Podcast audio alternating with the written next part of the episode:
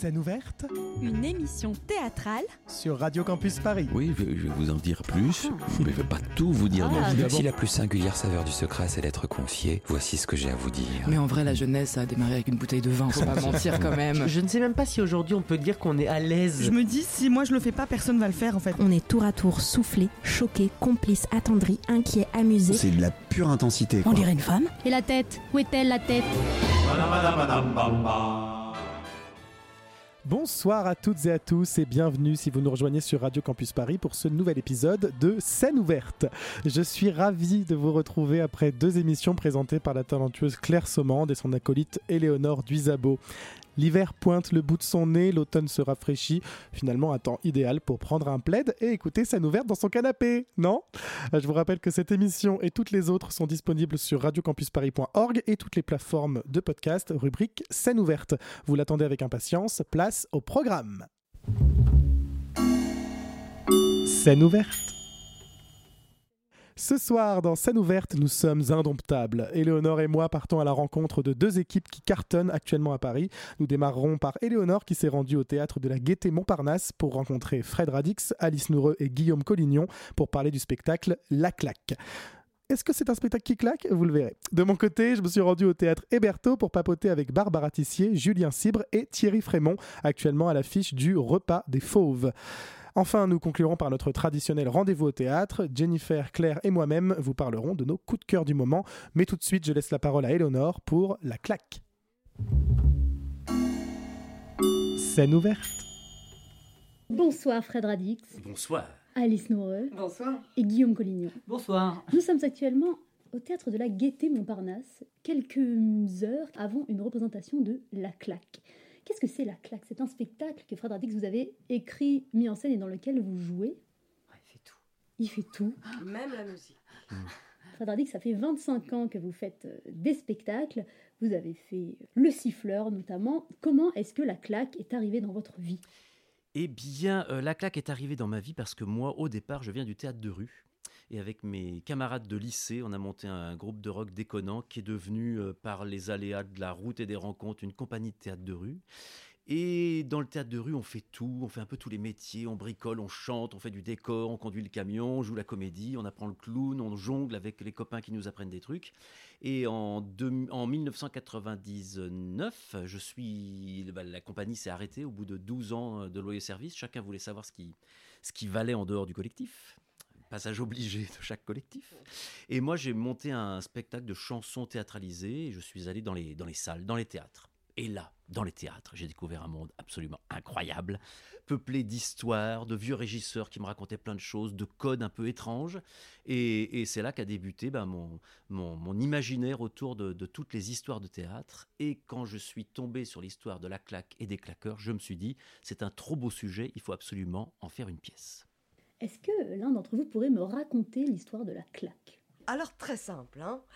Qu'est-ce que c'est? C'est l'histoire de Auguste Levasseur, qui, a, qui est le chef de claque, celui qui dirige les claqueurs. Et, euh, et ce chef de claque se retrouve à deux heures d'une très grande première, abandonné par tous ces claqueurs qui sont sans doute certainement partis dans un autre théâtre parce que mieux payés. Et donc il se trouve fort démuni parce qu'il estime qu'il va avoir vraiment besoin de ces claqueurs pour que euh, ce- cette pièce soit un succès. Et il va demander à son régisseur, qui est Guillaume Collignon, d'aller trouver, on ne sait pas trop où, mais de trouver des claqueurs apprentis, en tout cas des claqueurs pour remplacer ses propres claqueurs. Et donc ça commence comme ça. Monsieur Levasseur entre sur scène, il cherche son régisseur et face à lui se trouvent tous ces nouveaux claqueurs qu'il va devoir former. C'est bien résumé, Alice. Bien Ouais, des bons J'ai eu quelques tout, trous, j'ai Ah eu, j'ai eu des silences. Non, vous avez bien aimé Magnifique. Moi, j'ai hyper envie d'aller voir cette pièce. Ah, bah allez-y, c'est chouette. Eh bien, vous n'êtes pas les seuls, puisque ça fait déjà euh, un an et demi, si je ne m'abuse, que vous jouez le spectacle à la Gaîté Montparnasse et en tournée. Comment est-ce que vous expliquez cet engouement pour la claque? Comment? Bah Parce que j'imagine, j'imagine que ça doit être bien. En tout cas, nous, on s'amuse tellement. Euh, je, je- je pense que c'est le, le mot qui, euh, qui se passe euh, dans, dans Paris, dans les provinces.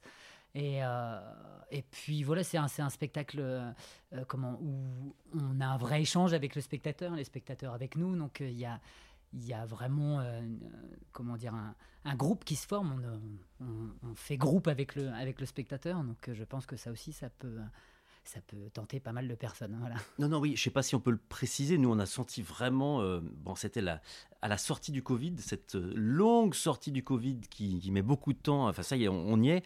En tout cas, en septembre l'année dernière, lorsqu'on a attaqué, on a senti chez les gens, ça y est, c'était fini, c'était réglé. Et du coup, le fait de vivre ensemble, puisque donc, comme Alice l'a raconté, le public a un vrai rôle dans la pièce. Le, le- le fait de pouvoir, dans le noir, participer à une pièce et, selon les soirs, sentir que le, ouais, que le public a de l'importance. Il y avait une sorte de, d'enjeu comme ça, et puis on sent des, ouais, des, des ambiances euh, selon les soirs. Elles sont d'ailleurs toutes assez euh, sympathiques, mais on sent une ferveur euh, de partager le, le théâtre vivant et le spectacle vivant. Et je pense qu'il y a, il y a aussi un, un air du temps qui fait que le spectacle va bien dans le. Hormis l'excellente écriture, les interprètes magnifiques, les décors incroyables. Non, il y a vraiment un, ouais, dans l'air du temps un moment de vivre ensemble, un moment de spectacle, un moment unique qui, qui fédère vraiment. Et donc c'est un des éléments principaux du spectacle, le fait qu'il soit interactif. Est-ce que c'est l'histoire qui favorisait ce côté euh, participatif ou est-ce que c'était important pour vous que le spectateur fasse partie du spectacle? Euh, euh, on entend le générique parce qu'on joue, on joue dans, dans, dans 1h45 maintenant, donc les régisseurs sont en train de tout préparer. Non, non, effectivement, moi qui, moi qui viens du théâtre de rue, dans tous mes spectacles, pour le moment, je ne suis jamais arrivé à écrire un spectacle avec un quatrième mur, avec une histoire qui se passe sur scène et aucun lien avec le spectateur. J'ai ça en moi, euh, je, j'essaye de donner au public un spectacle, euh, spectacle vivant. S'il est vivant, c'est qu'il n'est pas mort, il n'est pas posé, il n'est pas écrit. Il est écrit, certes, mais à tout moment, il peut dévier selon la situation, le public. Et donc, moi, je cherche aussi des sujets dans lesquels je peux euh, écrire tout en donnant un rôle au public. Pas forcément un rôle, mais en tout cas une adresse euh, directe. Et puis ce que j'aime bien pour les gens qui nous, nous écouteraient, c'est que euh, la participa- il est interactif, mais la participation n'est pas obligatoire. C'est-à-dire qu'on laisse le public dans le noir, on donne des indications par groupe de public, chacun à son petit moment. Donc les gens peuvent se dire, bon, là c'est à moi, mais après on va me foutre la paix. Et en- ensuite, libre à chacun tout au long de la pièce de participer ou pas. C'est vraiment pas une obligation. Et d'ailleurs, si un jour euh, les gens ne voulaient pas participer, ça ne nous empêchait pas de faire le spectacle. Euh, on a juste besoin qu'ils applaudissent à des moments en tant que spectateurs, mais si vous ne, ne pas intervenir euh, en plus de leur simple rôle de spectateur, le spectacle pourrait quand même se dérouler. Et moi je voudrais parler un peu de la dimension musicale qui est quand même très importante dans le spectacle. Est-ce que c'était vraiment euh, très primordial? Et est-ce que finalement c'est une comédie musicale? Par exemple, vous Alice Noureux, vous jouez de l'accordéon, vous du euh, Guillaume Collignon du, du tuba. En fait, j'ai- l'impression que c'est un des outils pour Fred pour euh, exprimer des choses. Et... Mais moi, j'ai du mal à me dire que c'est une comédie musicale. D'abord parce qu'il y a très peu de chorégraphie. et que dans une chorégraphie et dans une comédie, normalement. Enfin, on fait quand même. On, on se fait On quand fait des quand même quelques claquages. euh, on ouais. se fait des douleurs parce que. Mais, Mais, c'est euh, peut-être la vieillesse. Ouais, mais de là à dire que c'est une comédie musicale, je pense, on dirait, je dirais plus du théâtre musical que, que de la comédie musicale. Et puis surtout la sensation que c'est, en fait, c'est un spectacle vivant, comme dit Fred, et, et quelque part, peu importe les outils qu'on a, on a cela, mais ça pourrait être d'autres. Voilà. Euh, je sais pas comment toi tu. Non, non, mais effectivement, je crois que dans le code de, de- de la comédie musicale, à n'importe quel moment, un personnage a envie de dire quelque chose de particulier ou une émotion, hop, un accord musical et d'un coup, je suis en interview avec Éléonore. et et c'est accepté de tout le monde. Ouais. On sait qu'on va voir une comédie musicale. Moi, pour le moment, j'arrive pas à écrire comme ça, donc il faut que mes personnages, s'ils font de la musique, il faut qu'il y ait un vrai but. Et là, effectivement, nos trois personnages, qui sont Auguste Levasseur, qui normalement est chef de claque dans la salle, son régisseur, qui est normalement en coulisses, et Alice Noureux, qui est la, la petite sœur euh, du, du régisseur, qui joue de l'accordéon, il allait chercher en catastrophe pour remplacer l'orchestre qui n'est pas encore là. Euh, ces trois personnages n'avaient pas du tout prévu d'être sur scène à ce moment-là et de jouer les chansons. Et la magie, enfin la magie, la répétition et l'emballement, et puis un peu la synergie, que le, le rendez-vous sur scène qui a lieu fait que bah, ah bah, ça, bah, mon, personnage, voilà, on se met à chanter, puis, mais par contre on joue les chansons qui sont prévues le soir dans le spectacle. Donc euh, chaque fois qu'on prend la parole et qu'on chante une chanson, c'est qu'on a une bonne raison de le faire. C'est en ça qu'on est plus dans le théâtre musical que dans la comédie musicale. Et vous avez été nommé sept fois au trophée de la comédie musicale. C'était donc une- plutôt une surprise ou? Totalement. Ah, totalement. Mais non mais Très accueillant. Voilà. ce qui Très prouve, ce généreux. qui prouve l'ouverture d'esprit euh, de ce jury et en tout cas de, cette, de ces trophées parce que effectivement pour nous on fait pas partie de la comédie musicale et tout de suite ils nous ont intégrés euh, au palmarès et on s'est senti bah, flattés parce Mm. qu'on fait partie de la famille de ceux qui mélangent théâtre, musique, chanson et d'ailleurs peu importe la forme et j'ai trouvé ça très, ouais, très agréable. Pendant le spectacle, vous jouez tous euh, une vingtaine de personnages. Vous passez donc euh, du euh, au personnage de la tragédie grecque qui est en train de se répéter. Est-ce que c'est le pied pour un comédien de, de faire tous ces rôles? Ah bah oui, carrément. Enfin, je crois en tout cas, pour moi, le, pied de, mon pied à moi, c'est de, de pouvoir euh, interpréter différents personnages, plus ou moins éloignés de moi. Euh, et là, en l'occurrence, avec, avec mon personnage du Gommier, ce qui est génial, c'est que c'est un régisseur. Son métier, c'est régisseur, et que d'un coup, il prend, il prend goût à, jouer la comédie, à jouer des personnages, et, euh, et ça, c'est très, très jouissif. Parce que c'est nouveau pour lui. Alors il découvre ce que c'est, il, connaît les chansons par cœur parce qu'il a assisté à toutes les répétitions. Il y prend goût et même il en fait des caisses et il dit je vais faire un accent et il en fait des tonnes et c'est hyper touchant de voir ce personnage, euh, sa maladresse et en même temps sa générosité qui fait qu'on peut pas lui en vouloir. Il est, il est à fond, à fond. Mais du coup il fait même flipper quand il fait des personnages. Enfin tu vois il y a, il y a un rapport comme ça et ouais, c'est ce qui est hyper tendre dans ces personnages qui, on voit bien que c'est le régisseur qui interprète les personnages de la pièce du soir. Enfin, d'ailleurs, tous les personnages ont un petit peu ça, euh, Ouais. un petit peu cette, cette révélation d'être sur scène. Quoi. Même Mademoiselle Fauvette c'est pas pareil. Elle, c'est sa première Bah, fois. euh, là, c'est- c'est c'est une énorme claque, si j'ose dire. non, mais oui, oui, c'était super. En fait, elle a comme un grand fantasme de ce théâtre. Son, son frère l'aborde beaucoup. euh, elle a, pas, elle doit pas avoir beaucoup de liberté dans, sa, vraie vie. Et tout d'un coup, là, elle se trouve projetée dans un endroit totalement fantasmé qui devient très vite pour elle une réalité, peu importe qu'on fasse semblant ou que c'est une répétition. Pour elle, elle va s'approprier ça presque des fois au premier degré. Et puis ce qui est très beau dans ces personnages, c'est qu'ils évoluent et qu'il y, y a quelque chose d'assez Fred, d'intelligent dans, dans l'écriture des personnages, parce que c'est, ils, se, construisent au fur et à mesure et on les voit se construire. euh, et c'est assez touchant là-dedans. Mais moi, j'aime bien les personnages à qui on donne une chance. Ils n'étaient pas faits du, du tout pour être ça. On leur dit, bah, allez, vas-y. Et on leur donne une chance et ils y vont et ils s'épanouissent. Et je trouve que, moi, c'est ma petite morale. Je me dis, les gens qui sont pas faits pour faire ça dans n'importe quel métier dans la vie, allez, on dit, à un moment, il faut les mettre un petit peu en valeur, il faut les pousser un petit peu. Et puis, des fois, ils se révèlent. Quoi. Des fois, ça marche pas, mais des fois, ils se révèlent. Et là, c'est ce qui arrive à ces trois personnages. Il y a un moment incroyable qu'ils sont en train de vivre, euh, qu'on ne vit que sur scène. Et donc, le spectacle raconte la répétition générale d'une tragédie grecque qui s'appelle La Grande Odyssée de Balbuzard. Et donc, les musiciens et les comédiens manquent à l'appel. C'est donc le chef de claque, le régisseur et sa petite sœur qui vont faire la répétition pour que nous, spectateurs, apprenions à devenir des claqueurs. Et ce qui fonctionne vraiment très bien dans le spectacle, c'est qu'on passe des coulisses donc de la répétition à la tragédie grecque. Et les deux finissent par se mêler pour une scène finale qui est absolument euh, grandiose. Est-ce que le but, c'était de reprendre les codes de la tragédie grecque pour mieux la détourner? Alors, je ne peux pas vraiment dire ça. Bah si, enfin si, il y, a- le côté grandiloquent des tragédies grecques. euh, C'est la sœur du frère de sa mère qui est en fait remariée, qui a fait un enfant. Enfin, moi, quand je vais voir une tragédie grecque, quand je relis euh, le résumé de la pièce, je, la, oh, je la lis au moins trois fois pour arriver à vraiment comprendre et me dire, Putain, quand je vais dans une heure voir la pièce, est-ce que je vais me rappeler de ce que j'ai lu? Tellement des fois c'est alambiqué, donc voilà, c'était une manière de rire de ça. Mais aussi, ce que j'aimais bien dans le dans le dans, l'écriture de ce spectacle, c'est aussi la claque. Elle servait vraiment en 1850 dans les théâtres parisiens. Et, et- vraiment, bon, elle était là aussi pour euh, pour animer un peu le public bourgeois qui ne participait pas. Donc les directeurs du théâtre disaient bon, allez, il faut un petit peu initier le rire, euh, suggérer l'applaudissement, euh, le, petit plus pour que les spectacles aient, un peu plus de succès, puis pour embarquer le reste du, public. C'était le starter pour il n'y a, plus de starter dans les voitures maintenant. Ouais, Hein, ce fini, terme, on ne sait plus à quoi ça sert. ouais. hein. Bon, pardon. C'était le. Comment on dit alors si c'est plus du starter Enfin, le, le- le- le petit coup de pouce pour pousser le, public à, à participer. Et, et plus que ça, dans l'Odyssée de Balbuzard, euh, à un moment, on comprend petit à petit que cette pièce, elle est peut-être pas si terrible que ça. D'ailleurs, c'est ce que la voix off nous dit sans, sans- sans gâcher le spectacle. Mais c'est que finalement, bon, ce soir-là, ça a été un succès grâce à la claque qui était, qui était super, super en place. Mais que la pièce ne plut pas aux critiques. Parce que, eh ben, on comprend bien que, bon, ben, alors l'auteur s'est pas pris la tête. Il a pris une tragédie grecque, il l'a un petit peu modernisé, il a pris une histoire d'amour, là, un méchant, un peu de musique, et il s'est dit, bon, ça va passer au fur et à mesure, je sais pas à quel point nos, personnages en sont conscients, parce que nous, on est à 100% dans ces personnages, mais et à quel point le, public se rend compte que voilà, c'est un spectacle, sans, la claque, il ne vaudrait pas grand-chose. C'est ce qu'on apprend à la fin.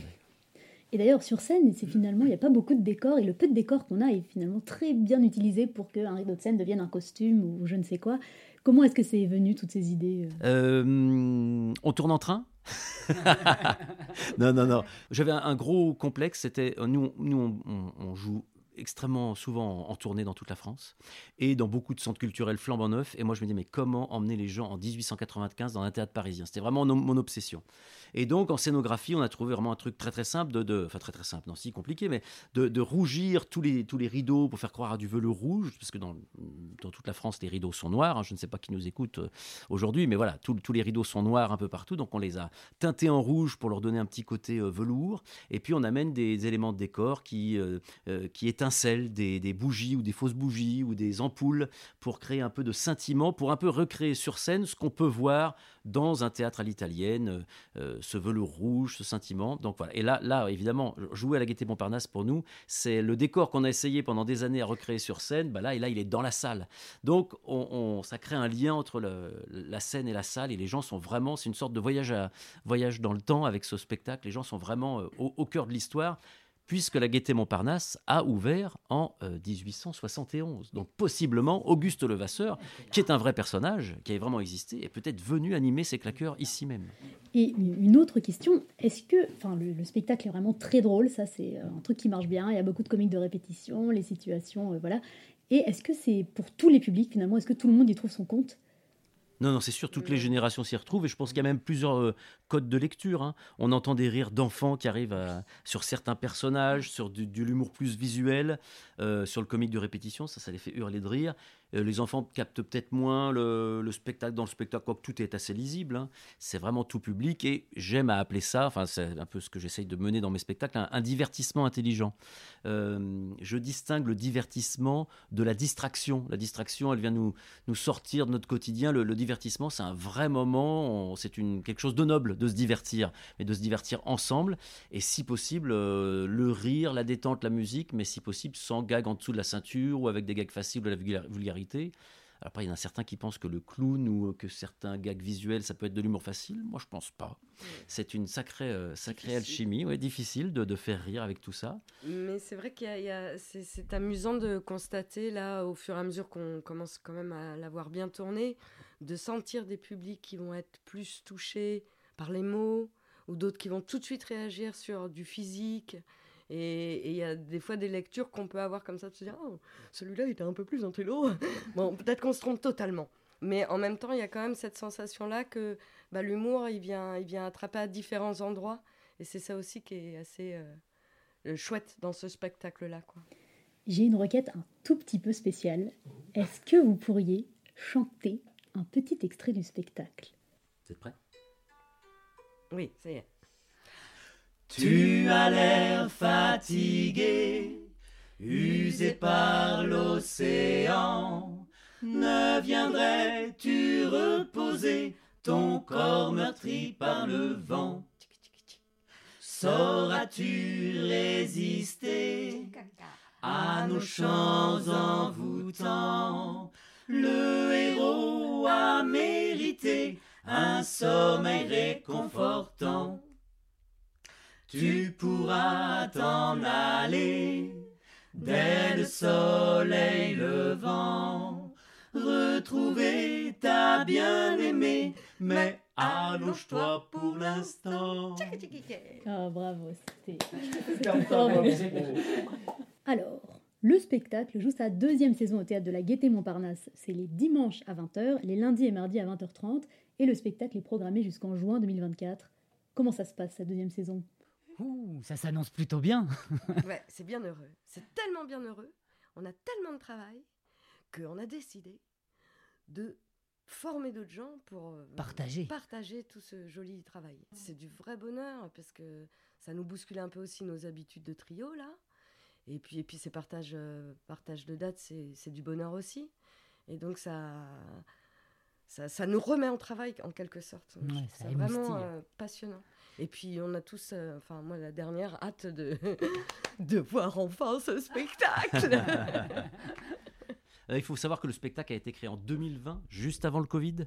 Donc en fait, notre arrivée à la Gaîté Montparnasse, c'était la troisième saison. On a mis quasiment deux ans et demi à faire les 30 premières dates qui étaient prévues dès le départ. On a mis deux ans et demi à les faire. Donc il y avait un côté très laborieux. Et là, depuis septembre, bon, ça va à fond. Donc nous, bah, on commence à travailler ensemble depuis 4 ans. Donc avant que les choses s'installent trop, c'était l'occasion d'une de partager le travail parce qu'on a donc 110 dates de prévues à la Gaîté Montparnasse cette saison, plus 50 dates de tournée. Bon, ça commence à faire un jour sur deux dans l'année, donc euh, il y, a un- il y a un moment, voilà. Et, et du- avant que nous on prenne trop d'habitude, justement, ça nous, voilà, ce que dit Alice, ça nous, ça nous redynamise, ça fait rentrer d'autres comédiens. Et par contre, on fait pas équipe A, équipe B. On, on aime la difficulté, donc on intègre des, on, ce sera jamais les mêmes trinômes. Donc pour le public, ce sera des surprises, pour nous aussi. Ça amène d'autres choses et, euh, et pour le moment, on, en a, on a intégré deux nouveaux comédiens et, et les retours sont aussi euh, unanimes et, sur le trio qu'ils ont vu. Donc euh, bon, bah, c'est génial. hein. J'ai vu que la claque allait être adaptée en Turquie, au théâtre Tiyatrops d'Istanbul. Alors déjà, qu'est-ce que c'est que cette histoire? Et deuxièmement, le spectacle, il est international, quoi. C'est vraiment le but, c'est de... Alors là, c'est une surprise euh, complètement. Ah non, mais c'est complètement fou. Non, non, mais euh, autant le siffleur, euh, euh, le- mon spectacle précédent, je l'ai traduit en anglais et en espagnol, mais il y a la langue sifflée, enfin il y a le sifflet qui est international avec des airs classiques. Mais de traduire ce spectacle qu'est la claque avec cette spécificité de l'histoire des claqueurs en France, c'était dans toute l'Europe, mais de, de penser que ça pouvait parler à des gens en Turquie à Istanbul, ils sont venus voir le spectacle au mois de mars. Ils m'ont écrit, savoir s'ils pouvaient avoir les droits. On a commencé à converser. On a eu très peu de contacts. Ça s'est fait des envois comme ça. Il y avait des choses qui n'existent pas. Par exemple, à la fin du spectacle, on dit merde euh, au public. Alors l'expression merde n'existe pas pour dire bonne chance en Turquie. Donc on a dû trouver avec eux des, choses. Et puis quand j'ai compris qu'ils allaient peut-être mettre leur, ils, ils traduisaient le texte, ils respectaient complètement le texte, mais qu'ils allaient sûrement mettre une touche euh, musicale là qui est très très euh, franco-française, un peu trop occidentale. Ils allaient peut-être l'occidentaliser, le- l'orientaliser. J'ai dit waouh, mais génial. Ils allaient y mettre leur manière de faire et plutôt que de dire non non, je veux que ce soit comme ça, cette mise en scène. J'ai dit non mais ouais ouais, allez, euh, je suis la traduction pour être sûr de la structure des personnages, de ce qui est raconté. Et ensuite, euh, ben, faites-le à, à votre manière. Quoi. Donc ça y est, les, les premières, c'est le 9, 10 et 11 novembre à Istanbul. Et, euh, et on sait déjà que les trois dates sont complètes, donc c'est incroyable. L'histoire est en train de se répéter. Euh, on est en train de chercher des billets pas chers pour Istanbul, mais on n'a pas trouvé pas encore. trouvé. Mais non, non, c'est complètement fou. Génial. Et une dernière question avant de, de vous quitter. Si vous pouviez remonter dans le temps pour être claqueur, quel spectacle est-ce que vous iriez voir? Moi, j'irai voir Sarah Bernard, je pense. quand même. Par pure curiosité, quand même, pour en être, quoi. Moi, j'irai voir la première de Cyrano de Bergerac. Parce que c'est légendaire 47 rappels. Je- bon, c'est un- c'est une excellente pièce, il n'y a rien à dire. Mais comment est-ce possible? N'y avait-il pas des claqueurs dans la salle ce soir-là? Je veux en avoir le cœur net. Et alors moi, je ne sais pas, j'irai en voir plein, mais je- je- j'irai avec vous. J'irai avec vous, moi. Vas-y, je te mets des invites. Bon, eh bien, merci, merci beaucoup. Je rappelle que vous jouez le spectacle La Claque au théâtre de la Gaîté Montparnasse jusqu'en juin 2024 et on espère encore plus longtemps. Merci à vous et bonne représentation. Merci, Eleonore. Merci beaucoup Éléonore, ça donne envie de courir et surtout de claquer, alors de- des mains, attention, pas des gens, au théâtre de la Gaîté Montparnasse. Tout de suite, une petite pause musicale et on se retrouve juste après avec l'équipe du Repas des Fauves.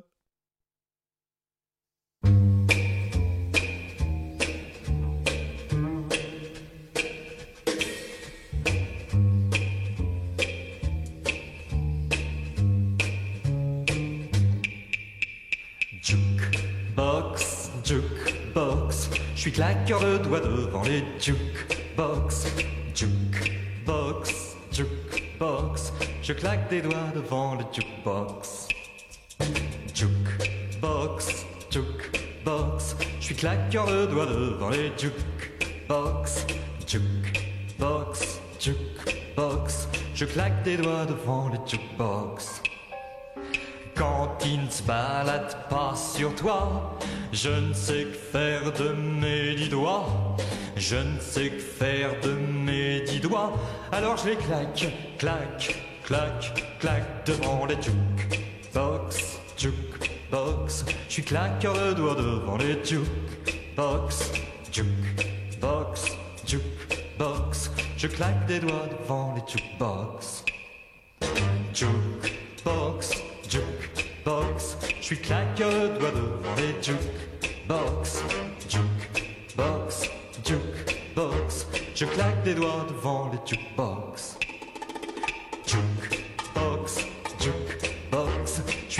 le doigt devant les jukebox, jukebox, jukebox. Je claque des doigts devant les jukebox. Vous êtes toujours sur Radio Campus Paris dans l'émission Scène ouverte et j'interromps brutalement Serge Gainsbourg et son claqueur de doigts pour vous emmener au théâtre Héberto à la rencontre de l'équipe du Repas des Fauves.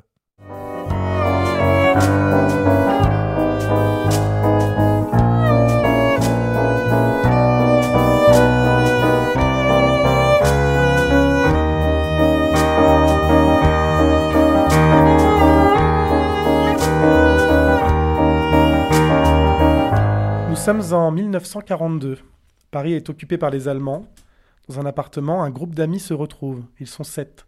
C'est un soir de fête, l'anniversaire de Sophie. Ce soir-là, deux officiers allemands sont abattus dans la rue, sous leurs fenêtres. Les Allemands débarquent, envahissent l'immeuble, fra- frappent aux portes. La soirée est interrompue brutalement. Parmi les sept amis, deux seront exécutés, c'est la nouvelle règle. Pour un officier allemand assassiné, dix civils pris en otage. Ici, il est question du double. Il y a dix appartements dans l'immeuble. Il y a donc deux otages par appartement. Débute alors le repas des fauves. Rapports sociaux, médiocrité de l'espèce humaine, trahison, corruption, vengeance, tous les stratagèmes y passent. Cette pièce est une réelle peinture d'une société qu'on veut oublier, mais qui existe encore aujourd'hui. Elle met en exergue l'égoïsme et l'opportunisme qui refait surface à la moindre situation de crise. La mise en scène est d'une justesse impeccable, savant mélange entre réalisme, projection vidéo qui nous rappelle Persépolis, scénographie, costume d'époque. Au plateau, on assiste à une rupture impactante. L'histoire démarre sur le ton d'un boulevard, des amitiés angoissantes, autant euh, personne ne semble réellement s'écouter ni se comprendre. Tout le monde rit, mais personne ne s'entend vraiment. Dès le premier coup de feu, le spectacle et avec lui les spectateurs basculent dans le réel. Le code de jeu bascule avec brio également. L'équipe qui joue au diapason avec une écoute mutuelle est absolument incroyable. On y croit, on est touché, on rit, on a peur, on a honte, on est dégoûté de ce qu'on vient parfois de ressentir à l'instant même. C'est juste et ça vient résonner avec une époque où tout cela existe encore. C'est un spectacle que je considère comme nécessaire pour comprendre, pour apprendre. Ce soir, nous sommes dans la loge, enfin l'une des loges du théâtre Héberto, plus précisément dans la loge de Barbara Tissier, qui interprète Françoise. Nous avons également avec nous Julien Cibre, metteur en scène et adaptateur de cette pièce, de Vaekacha, qui interprète également le rôle de Vincent. Et enfin, nous avons avec nous Thierry Frémont, qui interprète le rôle de André. Bonsoir à vous trois. Bonsoir. on n'a que deux micros pour trois, mais on va réussir à s'en sortir. Euh, D'abord, merci. Merci de m'accueillir euh, ici, euh, entre les deux représentations du samedi, la petite doublette, puisque vous jouez ce repas des fauves à 16h et à 21h. c'est bien ça? Exactement, on remet ça dans une heure et demie. Voilà. Ce spectacle, bah, il n'est pas nouveau. Il a déjà connu un succès en 2011 avec trois Molières, meilleure adaptation, meilleure mise en scène, meilleur spectacle de théâtre privé, plusieurs exploitations parisiennes, Palais Royal, Théâtre Michel, si je ne me trompe pas, euh, tournée française, et puis bah, plus de dix ans après, vous décidez de le faire revenir au Théâtre Héberto. C'est euh, une grande et belle histoire, ce spectacle? Ah, oui, c'est une, c'était un- une histoire au long cours, effectivement, mais c'est une euh, réécriture de la version d'il y a 10 ans. C'est-à-dire que j'en ai vraiment donc changé un bon tiers. Euh, L'équipe a changé en partie, même s'il y, a des- il y a- il y a également des anciens. Et euh, du coup, j'espère que c'est une version euh, encore meilleure qu'il y a 10 ans et une version 2.0. Voilà. Ça mature comme le bon vin. Exactement, comme les vieux acteurs. Et alors, est-ce que euh, on a, j'ai j'ai parlé un peu en préambule de, de, de, de- de cette histoire, de ce groupe que j'ai cité comme un groupe d'amis. Est-ce que ces sept personnes sont amies? Barbara Tissier. Ah Euh, Est-ce qu'ils sont amis? Je pense qu'ils ils composent ce soir-là. Ils ont décidé de se retrouver pour fêter l'anniversaire de Sophie. Ce sont des connaissances. Après, il y a des affinités particulières. Je pense que Vincent, Pierre et Françoise sont un peu plus amis que les autres. Et ils ont décidé de mettre de côté euh, les, petits litiges qu'il peut y avoir entre eux pour fêter l'anniversaire parce que le contexte est particulier et que faire la fête, ben, à l'époque, euh, ça s'y prêtait pas vraiment. Donc je pense que c'est on met ce soir on met de côté euh, nos, nos, nos- nos différends. Voilà, je pense. Est-ce qu'ils sont vraiment amis Euh, Est-ce qu'on a six amis dans la vie? C'est pas sûr. Voilà. Ils Mm. en ont deux chacun. Ils composent, je pense. Thierry, qu'est-ce que tu en penses? Tout à fait, c'est ça, mais c'est ça, c'est ce que vous venez de dire. On n'a pas forcément six ou sept très bons amis, on en a deux ou trois. Puis les autres, il y en a d'autres qui sont plus ou moins proches, qui ont, qu'on- dont on n'aime pas tout en eux, mais Dont on tolère peut- les qu'on défauts, peut quoi. tolérer les défauts, Mmh. voilà. Donc dans la première partie de la pièce, ils, ils se tolèrent et, et par contre dès que le, dès que le drame va apparaître, là la, la tolérance elle, elle va cesser très vite. Ça, fait apparaître beaucoup de choses, le drame. C'est ça. C'est révélateur. Il vaut, il vaut mieux ne, ne jamais avoir, être confronté à ce genre de situation, ça nous évite de euh, savoir comment on réagirait. C'est ça, exactement. D'ailleurs- ce, qu'on est au fond. Mais d'ailleurs, comment, comment on- dans une, parce que là, bon, c'est c'est théâtral, c'est euh, c'est une situation qui paraît euh, dingue de se retrouver face à un tel choix. On se dit que dans la vie, ça nous arrivera jamais, mais, euh, mais ça donne envie de se demander qu'est-ce qu'on ferait. euh, Mais tout le monde se pose. c'est- pour ça que le spectacle il est puissant, c'est que chaque spectateur, quand il voit le spectacle, il se dit mais moi je serais quoi? Je, je serais héroïque ou je serais minable? Et, Je pense que la plupart pensent qu'ils seraient minables d'ailleurs. Et, et alors que dans la vie, cer- certains qui pourraient penser être minables peuvent se révéler magnifiques. Donc on ne sait pas. Oui, les Et gens qui nous attendent à la sortie, souvent, effectivement, euh, sont plutôt pleins d'humilité C'est ça. et disent que oh non, non, moi je pense que j'aurais été minable, j'aurais été nul, je leur aurais ressemblé. Et peut-être que parmi eux se, se cachent des héros. mais- C'est ça. Il y en a eu.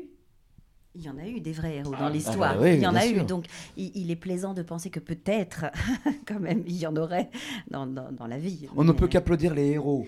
Voilà. Et pas forcément tirer à boulet rouge sur les non-héros. Exactement. Qui sont, qui sont juste des humains plus normaux, ou plus, je ne sais pas. Et puis, on peut avoir un peu des deux, être euh, un coup ça. minable et un coup héroïque, on ne sait pas. Ils ont des actes de bravoure comme des actes de bassesse. Les, les actes de bravoure sont assez euh, timides et euh, bref, mais il y en a. Et il y a un personnage justement qui sort du lot sur ce double tranchant, c'est le personnage d'André. Comment, euh, comment vous le définiriez, euh, votre personnage, Bah, moi, je, je crois que c'est. Enfin, c'est comme ça que je, me suis- que je me suis raconté. hein. Je pense que c'est un mec assez seul, en fait. hein. Je pense que son, son parti pris, ses choix de vie, euh, ses choix de collaboration font, que- ça, ça a beaucoup éliminé de gens autour de lui. Il lui en reste plus beaucoup. Donc, les quelques-uns qui lui restent, il les soigne. Il les, il les, il les, il les, euh, il leur, fait des cadeaux. C'est sa seule façon de, garder les gens, en fait. Il, les achète. Et euh, donc, quelque part, c'est assez tragique, en fait. Ce qu'il lui reste, c'est un petit, tout petit cercle. Et puis, puis c'est ses enfants. euh, sa famille, il n'en parle pas, il parle de ses enfants. euh. Je pense c'est un mec voilà, qui fait du business, qui fait beaucoup d'argent, qui a voulu garder son petit confort de vie à tout prix, mais ça lui a coûté très cher. Et c'est pour ça qu'à la fin, je pense qu'il dit on est amis, parce que il sait qu'il n'en a pas beaucoup, et malgré tout ce qui s'est passé, il espère que ça va quand même passer au travers. Et ça, c'est bien, parce que ce qu'il vient de vous donner, c'est vraiment une maturation d'acteur qui est très juste, qui correspond complètement Mais qui au pas personnage. forcément écrite. Qui n'est pas forcément Hein, écrite. ouais. Et surtout qu'en plus, vraiment, alors pour le coup, je, je- je- je peux en témoigner, que, que je ne lui ai pas donné. Effectivement, c'est pas une chose à laquelle j'avais forcément pensé, mais je trouve ça hyper juste par rapport au personnage. Et justement, euh, les liens qu'il pense avoir créés dans sa vie et qu'il pense avo- avoir euh, en sa possession, finalement, on se rend compte dans la pièce que il pense avoir des billes avec euh, certaines personnes, euh, du côté allemand par exemple, et que finalement, euh, ça va pas trop lui, lui servir tant que ça. Bah non, euh, non. Et puis on se rend compte que c'est pas lui qui amène les... ses contacts allemands, hein, c'est plutôt le, le médecin qui... qui est plus fourbe, qui lui il en a des vrais contacts allemands, il en a des numéros de téléphone dans son carnet. Il, il, il- il connaît pas les bonnes personnes, André. C'est- juste ça. voilà. Il connaît les marchands d'acier, c'est tout. Voilà. Et alors, il y a beaucoup de liens entre chaque personnage. On disait, il y, il en a certains qui ont plus un lien que d'autres. Il y a de la relation amoureuse, amicale, professionnelle. Euh, Est-ce que c'est important d'avoir, euh, euh, même en tant que comédien, avoir un bon groupe, une bonne énergie de groupe et s'apprécier en dehors de la scène pour pouvoir ensuite se détester et se déchirer sur scène? Ah, sur une pièce où on se déchire, vaut mieux qu'on s'entende bien la vie s- et qu'on soit heureux de se retrouver. Parce que si on y mêlait des, des, ressentiments personnels de la vie, ce, serait affreux en fait. Ce serait, puis ça serait pas juste. Alors que là, on est très heureux de se retrouver, on s'aime beaucoup, on est des bons camarades et puis et du coup, on a plaisir à se déchirer tous les soirs. C'est vrai, et à se retrouver. Et on a une là, là, là, le début de la pièce est une partie festive et euh, qu'on adore jouer et qu'on a non pas grande facilité à jouer, mais en tout cas, on n'a pas à se forcer pour s'apprécier les uns les autres. Et on parlait des choses qui ont euh, évolué en, en, en 10, je dis Ouais, 10 ans. 12 C'est une ouais. louche, c'est à la louche. Mais euh, qu'est-ce qui a par exemple pu être revisité dans, dans ce spectacle? Il y avait donc cette partie festive au début qui dure 20 minutes, euh, était, euh, elle était, elle était bien à l'époque, hein, mais elle était très carrée, c'est-à-dire que chaque personne arrivait les uns après les autres et ça permettait de les présenter un peu plus facilement. Là, tous les personnages arrivent quasiment en même temps. Euh, ça- et donc du coup, c'est beaucoup plus vif, beaucoup plus vivant tout de suite. Euh, je pense qu'on a tous mûri, que moi, dans mon esprit, dans ma mise en scène, j'ai mûri, et que c'est encore plus précis qu'avant, tout en donnant l'illusion que c'est bordélique, alors que ça ne l'est pas. Donc voilà, il y a ça. Il y a certaines scènes que j'ai enlevées parce que je les trouvais un peu faibles au final, et puis d'autres que j'ai rajoutées que j'adore et que je, voilà qui, que j'ai trouvé d'autres d'autres choses. Donc euh, ouais, ouais, des vrais des vraies variantes. Et puis après chaque acteur nouveau, parce qu'il y y y a quelques nouveaux qui n'avaient jamais joué, dont euh, Thierry, Stéphanie Caillol, euh, Benjamin Egner, apportent chacun leur, leur petite euh, nourriture personnelle. Et parfois nous me font poser des questions que je m'étais pas posées il y a 10 ans sur les personnages. En me disant oui mais attends pourquoi il dit... Et du coup ça oblige à se renouveler un petit peu. Et cette, euh, cette première partie, justement, euh, euh, ben, j'en parlais en, préambule, mais moi, elle m'a presque angoissé par moments, parce que je me dis, en fait, on, voit vraiment juste des, des gens qui, qui, se, qui, se parlent, qui se parlent sans se parler, en fait, qui sont vraiment dans un, dans un paraître et, et un sourire. euh, Ah, est-ce est-ce que c'est pas un petit peu le cas de, de, de, de toutes ces fêtes où on est là Oui, de toute voilà. façon pour Faut faire que la ça se passe bien, quoi. Faut que ça se passe bien. Faut que ça se passe bien. C'est pas c'est pas un repas entre quatre amis un peu où on va se dire Voilà, des choses. voilà. Non, C'est c'est le jour de l'an, quoi. C'est le jour de l'an, Faut qu'on soit peu, ouais, heureux. c'est ça. hein. Faut- qu'on- Même si avec des gens qu'on connaît pas, on leur fait la bise. mais, euh, Oui, c'est ça, c'est ce qu'on disait tout à l'heure. Ils, composent finalement à ce moment-là. Ils ont décidé que pour Sophie, ils, avaient, ils mettaient de côté leurs différends et qu'ils s'amusaient. Mais ouais, c'est le cas de beaucoup de fêtes où on est nombreux, en fait. C'est le nombre qui, qui fait ça. Et il y a un code de jeu en fait qui, qui bascule ouais, vraiment. On a vraiment ce truc au début, où c'est très euh, très euh, presque boulevard un peu, enfin où euh, c'est ça ça rit fort, ça, ça, ça place bien ses phrases et puis d'un seul coup en fait quand quand le réel s'invite à table, on peut dire euh, d'un seul coup ça bascule et euh, tout bascule quoi, que ce soit l'ambiance lumineuse, que ce soit le, le, le jeu, que ce soit le- le- l'ambiance dans la salle même. Alors euh, moi le soir où j'étais, euh, ça- il y avait pas mal de gens qui, qui riaient euh, beaucoup. Ah, c'est- le, le- le public est libre. Mais et donc du coup c'est vrai que par moment Il y a des salles plus ou moins rieuses. mais Voilà. ça, ça renforçait, ça renforçait parce que du coup, moi, de mon point de vue, je voyais les gens rire à certaines choses et j'étais encore plus horrifié. Du coup, je me Oui, disais, mais ça, ouais, ça fait, en- enfin, il y a des gens qui rient de ça encore aujourd'hui. Enfin, il y a des choses qui, qui sont Ouais, Il y a, y des gens parfois qui nous disent oh, j'ai honte de rire, euh, mais nous, nous on, on rit plus. Passé les 20 premières minutes, on rit plus, et le public un peu est, libre. Et effectivement, il y a certaines salles assez rieuses, d'autres plus concentrées, même si bien évidemment il y a des choses drôles dans la pièce qui sont voulues. Mais il y en a certaines où effectivement le, le public fait un peu ce qu'il veut, et ben, par moment on a, on a quelques surprises. Oui. C'est un exercice pour vous euh, déroutant un peu quand euh, la salle. euh, C'est un exercice de, dra- de dra- on drive d'un seul coup. On essaie de driver le public euh, dans notre façon de l'interpréter pour lui dire attends c'est drôle mais c'est pas si drôle que ça. Attends écoute quand même. Faut- on peut rire mais là t'es sûr qu'il faut rire? Enfin quelque part Ouais, euh, on essaie d'in- d'infuser ça et, et on drive un peu le public. Après, on, on peut dire aussi que Ju- Julien euh, nous a drivé pour qu'on- puisqu'on parle de driver, oui. euh, nous, en tant que comédiens, pour être toujours dans la vérité, euh, quelle qu'elle soit. Au, au début, même si c'est de la comédie, on cherche quand même euh, cette comédie un peu factice dont on parlait tout à l'heure, mais c'est la comédie de, de la vie, en fait.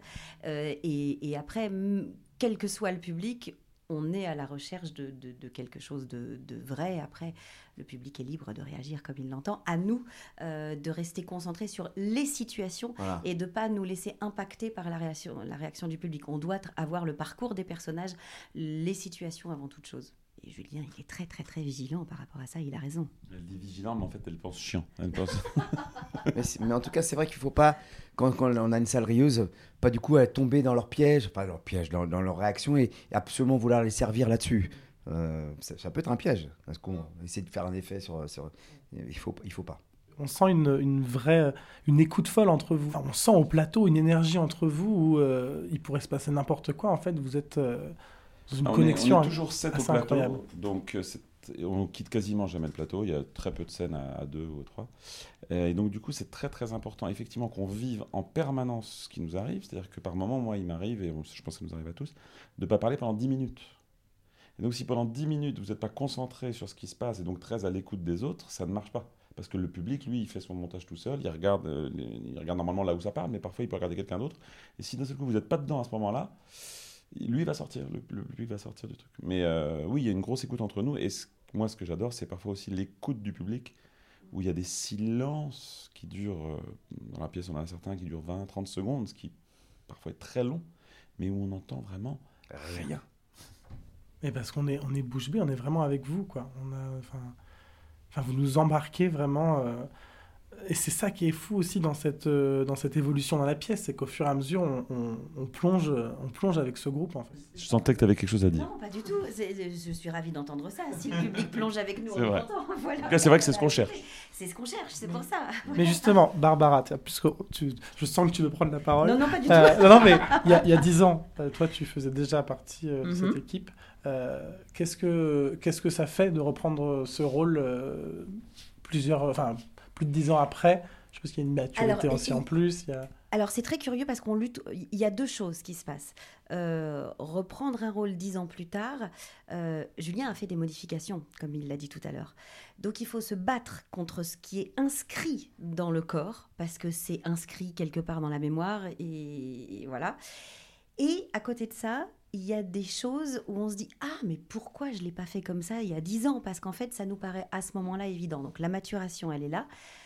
Néanmoins, il faut réinventer pour les nouvelles choses. Donc, c'est un peu. euh, voilà, il y, a- cette ambiguïté de se dire euh, je vais trouver de nouvelles choses, il faut que je m'adapte aux nouvelles choses et que je lutte contre euh, cette mémoire qui est là parce que c'est plus, plus la même pièce. Enfin, c'est plus la même pièce. voilà, c'est plus la même pièce. Voilà. Mais là où on sait que c'est une bonne pièce, c'est quoi là C'est une, une bonne pièce, c'est un- oignon qu'on n'a jamais fini d'éplucher. Et à vrai. chaque fois, il y a une nouvelle, on enlève une couche, puis il y a une nouvelle couche en dessous. Et une bonne pièce, c'est ça, c'est qu'on découvre d'un seul coup un nouveau sens. Euh, enfin, moi, c'est plus frais, en, mais en tout cas, moi, il y avait une chose qui m'avait qui m'avait pas frappé autant à l'époque, mais peut-être j'étais passée à côté de quelque chose, comme quoi, tu vois. C'est la place de la femme en fait dans cette pièce, Euh, parce que on est en 1942 et il y a deux femmes, euh, Sophie et Françoise. Et euh, Sophie, on la prend pour une oie blanche un peu trop naïve et en fait on s'aperçoit que pas du tout. Euh, et euh, j'ai dit Sophie, hein, j'ai bien dit Sophie, j'ai dit Sophie, pardon. Et, et- et Françoise, elle est obligée, vu son parcours, vu son histoire, de, de frapper un peu plus fort que les autres pour se faire entendre, parce que sinon les, les mecs qui sont là mais ne l'écoutent pas. Donc elle est obligée. Et ça, je crois que j'avais pas vu cette dimension-là il y a dix ans. C'est la seule qui a- qui a- on peut dire qui est en résistance. Tout à fait. Qui en fait vraiment. Voilà. Non, mais- Pas- Non, mais, euh, En voilà. résistance contre la- l'adversité. Eh bien sûr. Elle résiste contre l'ennemi. Mais c'est, mais c'est vrai que le, alors je sais pas du tout si j'ai été euh, influencé par euh, tous les, les mouvements féministes qu'il y a pu y avoir, mais le personnage de Sophie, par exemple, est plus intéressant qu'il y a 10 ans, cette oie blanche, entre guillemets. C'est le personnage qui évolue le plus entre la première minute, puisque c'est elle qui est sur scène au tout début, et c'est elle qui est à la toute fin. Et c'est le personnage qui évolue le plus et qui va, qu'on, va voir euh, grandir en deux heures, beaucoup plus que les autres. Et euh, c'est un personnage euh, passionnant, mais pour le coup, je crois que c'est dû aussi à une, une petite modification dans l'écriture par rapport à il y a 10 ans. Et alors, Thierry, toi, c'est l'inverse. Euh, tu as rejoint une équipe qui, en partie, avait déjà joué, parce qu'on l'a dit, l'équipe a. Il y a six- six c'est- nouveaux, six anciens. Ouais. Ah oui, donc bon, finalement, en fait, pas. C'est du 50-50. C'est du 50-50. Euh, Avec les alternants, hein. on n'est on est que 8 sur scène, mais Ouais, avec les alternants, on est 6 nouveaux, 6 anciens. Et alors, co- comment euh, comment s'est passé cette, euh, cette euh, amarrage au sein d'un bateau à moitié déjà On l'a bisuté. Mais ouais, ils sont tellement bienveillants. C'est vrai que c'est une très, une très, une très, un très bon groupe de, de gens et d'a- d'acteurs et de belles, de belles personnes. Et ça s'est fait, franchement, euh, très simplement, tout naturellement. J'ai pas l'impression, pas- j'ai- j'avais pas l'impression de, de, de venir euh, comme un chien dans un jeu de qui déranger. Non, c'est- c'était. Mais je- euh, on peut dire ça dans un sens et dans l'autre. Dans le sens où, effectivement, nous, alors, on était ravis d'accueillir Thierry. On est ravis d'accueillir de toute façon tous les bons nouveaux qui arrivent. Et Thierry, qui a fait beaucoup de choses quand même, euh, qu'on avait tous vu, qu'on a tous, euh, voilà, qui a tourné avec beaucoup de gens euh, et qui a joué avec beaucoup de très grands acteurs, est venu euh, dans notre équipe avec un, un naturel et une, une décontraction déconcertante. Et on a vraiment l'impression de travailler avec un- quelqu'un qui fait partie de la maison, quoi. Et donc voilà, c'est dans les deux sens que ça a marché. Exact. On peut dire ça. In- Indeed, indeed. Et alors, je voulais aussi parler d'un autre point du spectacle. C'est, j'en ai parlé un petit peu aussi au début, c'est euh, la vidéo. Euh, moi, j'ai trouvé les visuels absolument incroyables. Euh, vraiment, je suis, je suis tombé sous le charme de, de cette esthétique parce que c'est réaliste, mais, euh, mais en même temps, c'est du dessin, donc c'est très imagé. Euh, ça laisse place à notre imagination, et puis ça nous vient nous rappeler aussi que ce qui se passe à l'extérieur, en fait, c'est pas du tout ce, qui est- ce, que, ce qui se passe dedans, en fait. Enfin, qu'il y a aussi une déconnexion parfois par rapport euh, à, à la violence du, du monde extérieur. Euh, que- pourquoi, bah, déjà, pourquoi euh, la vidéo? Enfin, comment c'est venu cette idée? Elle était déjà. Il me semble que cette vidéo n'a quasiment pas bougé par rapport à la première Oui, il y a juste une, une- une petite évolution. Il y a une, une vidéo en plus euh, qui n'existait pas, euh, voilà, que je ne vais pas dévoiler. Mais euh, en fait, l'idée m'est venue parce que je voulais représenter ce qui se passait à l'extérieur, comme c'est un huis clos, mais de façon fantasmée. Euh, je voulais que l'arrivée, euh, ce qu'on appelle la perquisition, l'arrivée des Allemands dans l'immeuble, le, euh, il y a un bombardement à un moment donné, des choses comme ça. Je voulais que donc ça nous montre ce qui se passe à l'extérieur, mais comme les, les personnages sont enfermés, eux, et ne voient rien, ça n'est que sur l'ouïe que ça fonctionne. Et de ce qu'ils entendent, ils se figurent des images totalement fantasmagoriques. Donc le bombardement, il y a euh, des aigles qui, vi- qui viennent euh, plonger dans la ville. Euh, la perquisition, les Allemands se transforment en des espèces de, de créatures un peu hein, difformes. Des hydres, ouais. Voilà, ouais, des sortes d'hydres exactement. Donc euh, voilà, je, et je voulais que ça contribue encore davantage à la peur et à la violence. Et cette, euh, enfin, pour les, j'imagine du coup maintenant dix ans avant, je me dis que si cette vidéo était quasiment telle quelle, c'était déjà- c'était même assez euh, pas novateur, mais enfin, ça devait sortir du lot, je pense. Euh. Ouais, je crois qu'on. ouais, ouais, Parce oui, que là aujourd'hui, on se dit que moi au début quand j'ai vu les vidéos, je me suis dit que c'était nouveau de cette, cette- de cette version, cette, euh, cette esthétique-là. D'accord, ouais. Et quand j'ai vu que ça existait sur l'ancienne version, je me suis dit ah, parce que j'ai pas vu la, la première version, j'en ai entendu parler. Mais non, vous n'étiez pas né. Alors j'étais né quand même, mais, mais effectivement j'étais pas à Paris par contre. Euh, et, et donc je me dis qu'à l'époque ça devait être à l'époque. Ça, Ouais, non, mais ça fait vieux de dire ça, mais Non, mais il y a, il y a- donc c'était il y a 13 ans, la première, 2009, la vraiment première première. Et euh, oui, oui, c'était d'autant plus innovant par rapport aujourd'hui. Et euh, oui, c'est assez rare de voir de l'animation. Des vidéos, maintenant, il y en a tout le temps au théâtre, mais de, l'animation créée pour le spectacle, donc par un graphiste qui s'appelle Cyril Drouin, qui sortait des Gobelins à l'époque, euh, et qui, a fait un travail euh, exceptionnel à partir de mes Monsieur Patate, que j'ai bien fait que j'ai bien fait de pas garder. Et donc oui oui c'était assez innovant, d'autant plus dans le théâtre privé. Comprenne qui voudra. le mot est passé.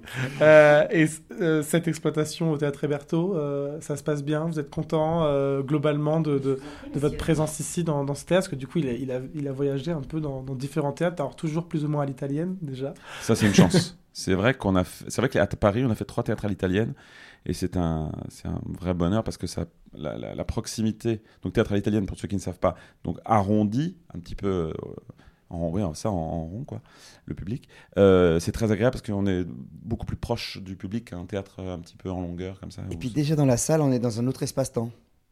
Alors que dans un théâtre à frontal, à l'allemande, bah, c'est pas la même chose. Et pourtant, un théâtre à l'allemande pour, euh, pour Ça le repas des fauves, ça, se- ça, ça aurait correspondu aussi. Effectivement. Mais cette exploitation se passe formidablement bien. On est très très très bien accueillis par le théâtre et je crois que le théâtre est très content et, et on espère y rester longtemps. Oui. Bon, on, vous, souhaite euh, tout le meilleur. Vous jouez encore jusqu'au.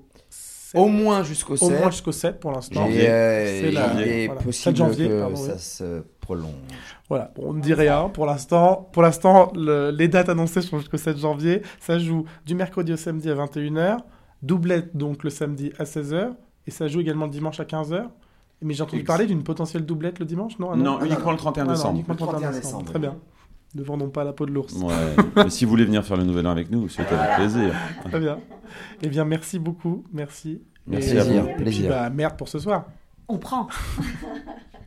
Alors vous l'avez compris, ce n'est pas, ce soir, puisque ce soir ils sont de relâche, hein, mais c'était bien euh, samedi que ça a été enregistré. Tout de suite, une petite pause musicale et on se retrouve juste après pour notre rendez-vous au théâtre.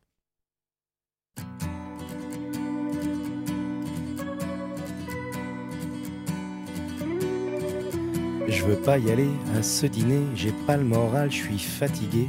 Ils nous en voudront pas, allez, on n'y va pas. En plus, faut que je fasse un régime, ma chemise me boudine. J'ai l'air d'une chipolata, je peux pas sortir comme ça. Ça n'a rien à voir, je les aime bien tes amis, mais je veux pas les voir parce que j'ai pas envie. On s'en fout, on n'y va pas, on a qu'à se sous les draps. On commandera des pizzas, toi la télé et moi. On appelle, on s'excuse, on improvise, on trouve quelque chose, on a qu'à dire à tes amis qu'on les aime pas et puis tant pis. Je suis pas d'humeur, tout me déprime. Et il se trouve que par hasard, il y a un super bon film à la télé ce soir. Un chef-d'œuvre du 7e art que je voudrais revoir. Un drame très engagé sur la police de Saint-Tropez. C'est une satire sociale dont le personnage central est joué par De Funès. En plus, il y a des extraterrestres. On s'en fout, on n'y va pas. On a qu'à se cacher sous les bras. On commandera des pizzas, toi, la télé et moi. On appelle, on s'excuse, on improvise, on trouve quelque chose, on n'a qu'à dire à tes amis qu'on les aime pas et puis tant pis. On s'en fout, on n'y va pas. On n'a qu'à se cacher sous les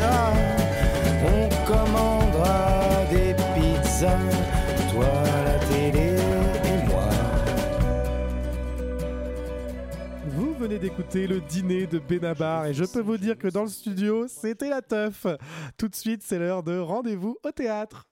J'aimerais aller au théâtre, mais je sais pas quoi voir. Ça tombe bien, c'est l'heure de rendez-vous au théâtre. Rendez-vous au théâtre Tous les 15 jours, on vous partage nos coups de cœur. Rendez-vous, rendez-vous au théâtre. Et on commence par Claire qui n'est pas avec nous ce soir mais qui nous a enregistré un rendez-vous au théâtre depuis l'au-delà. Depuis trois ans, la compagnie Hume, la comédienne et metteuse en scène Émilie Faucheux en tête, fait tourner le spectacle Croire aux fauves, adaptation pour la scène du récit autobiographique éponyme de l'anthropologue Nastasia Martin, dans lequel cette dernière raconte son combat avec un ours. Comment, au fin fond de la Sibérie, une femme et un ours se sont rencontrés, comment ils se sont battus, comment le visage de la femme a été détruit, puis reconstruit, comment son âme s'est mêlée à celle de l'ours, comment elle est devenue un être moitié-moitié, mi-humain, mi-animal. Croire aux fauves est un joli spectacle porté par une actrice habitée avec la complicité du musicien Michael Santos qui crée tout un univers sonore en direct sur scène. On est emporté, le temps de la représentation, dans un monde où les frontières sont brouillées entre su et inconnu, entre corps et esprit, entre raison et rêve. Croire aux fauves, c'était le mois dernier au théâtre de l'Échangeur à Bagnolet. Le spectacle rejouera pour une date le 7 novembre, c'est-à-dire demain à 20h30 au centre culturel de la ville de Pordic. Je pense à nos auditeurs et auditrices des Côtes d'Armor. En attendant d'autres dates de tournée, je vous conseille chaleureusement la lecture du livre de Nastasia Martin, publié aux éditions Verticales, best-seller s'il en est, puisque l'ouvrage en est déjà à sa septième réédition. Merci Claire et merci de penser à la Bretagne. Tout de suite, eh bien, j'accueille Jennifer qui vient de nous rejoindre sur le plateau. Bonsoir Thibault. Bonsoir et Jennifer, tu as découvert toi aussi un spectacle cette semaine. Tout à fait, je viens vous parler de Un certain penchant pour la cruauté de Muriel Godin, mis en scène par Pierre Note au théâtre de la Reine Blanche. Elsa est ravie, elle se prépare à faire une bonne action, elle amène sa pierre à l'édifice d'une meilleure humanité, elle accueille dans son foyer, au sein de sa famille, Malik, un migrant africain. C'est formidable de pouvoir se montrer généreux et de partager sa chance avec les gens qui souffrent, à une seule condition, qu'ils sont qu'ils se comportent exactement comme on le souhaite, qu'ils soient parfaitement comme on les fantasme, et que le tout ne nous pose aucune inconvenance. Cette pièce très efficace révèle, avec un humour grinçant, les limites de nos convictions bien pensantes, de notre volonté de bien faire. Les cinq comédiens avec nous sur scène tout le long du spectacle sont tous justes et très drôles. L'accompagnement musical qui se fait en direct est parfait. Si vous voulez aller voir la pièce, dépêchez-vous. Elle joue jusqu'au 19 novembre, les mercredis, vendredis à 19h et le dimanche à 16h au théâtre de la Reine Blanche. Le rendez-vous est pris.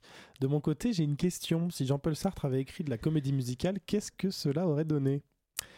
Eh bien, on pourra jamais le savoir, mais on peut aller voir une adaptation en théâtre musical de huis clos à la Folie Théâtre dans le 11e.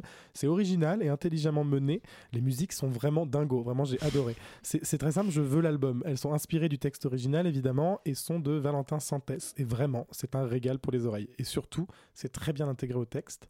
Euh, la mise en scène, elle est assez simple mais efficace. Les puristes de huis clos seront déroutés, mais sûrement touchés de découvrir une autre version et d'entendre leurs personnages favoris chanter, qui ici sont complètement dégenrés. Hein. Oubliez les hommes et les femmes, on a simplement des humains face à nous. Ceux qui ne connaissent pas huis clos auront sans doute envie de découvrir la version originale derrière. Bref, on passe un très agréable moment.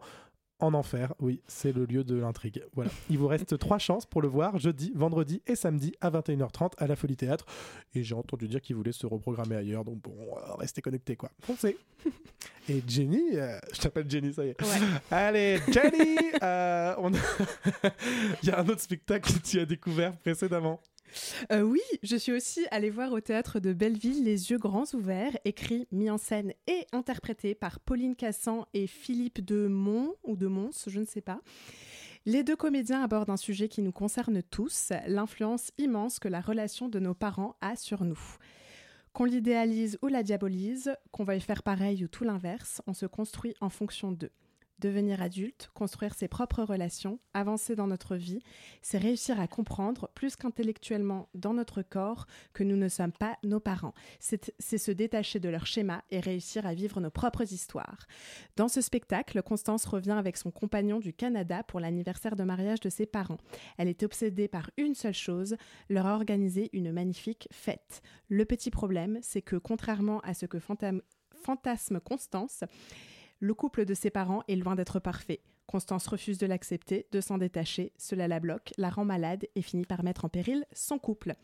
Les acteurs jouent à la fois le jeune couple et les couples de parents, mettant ainsi en exergue la suridentification dont souffre Constance. C'est une très jolie interprétation des deux comédiens, sensible et drôle, d'un récit universel. Ça joue donc au théâtre de Belleville jusqu'au 30 novembre, du mercredi au samedi à 19h et le dimanche à 15h. Et alors moi, c'est la mode euh, cette année, c'est le retour à l'affiche des succès d'il y a 10 ans. Et bien le soldat rose ne manque pas l'appel et fête ses 15 ans cette année au Grand Rex avec un tout nouveau casting, une toute nouvelle mise en scène de Julien Aluguette. La recette est là. Qui ne connaît pas cet album mythique Le casting est dynamique, talentueux. Les costumes signés Sylvain Rigaud que nous avions reçus pour Charlie et la chocolaterie sont très beaux, très colorés. Ils participent à la réussite de ce spectacle. C'est une petite douceur sucrée, un moment fort sympathique. Ils ont joué deux semaines au Grand Rex. Là, ils partent en tournée et puis ils reviennent au Grand Rex à partir de février. Emmenez vos enfants, mais pas que. Nos coups de cœur tous les 15 jours, c'était rendez-vous au théâtre. Merci. Rendez-vous, rendez-vous au théâtre. Et voilà, c'est la fin de cette émission. Il est l'heure de vous donner rendez-vous dans deux semaines sur Radio Campus Paris. Je vous rappelle que vous pouvez retrouver cette émission et toutes les autres sur les applications de podcast. On est partout et sur notre site radiocampusparis.org, rubrique scène ouverte. Je remercie nos invités du jour Fred Radix, Alix Noureux, Gu- Guillaume Collignon, Barbara Tissier, Julien Cibre et Thierry Frémont. Mes partenaires d'émission Éléonore Duzabo, Claire Somande, Jennifer Godu, notre réalisatrice incroyable Marine Rouvray. Et enfin, je vous remercie, vous, très chers auditeurs, pour votre fidélité. Bisous, maman. Merci d'être là toutes les deux semaines. Je vous donne rendez-vous sur Radio Campus dans deux semaines. Et d'ici là, vous connaissez la chanson Courez au théâtre.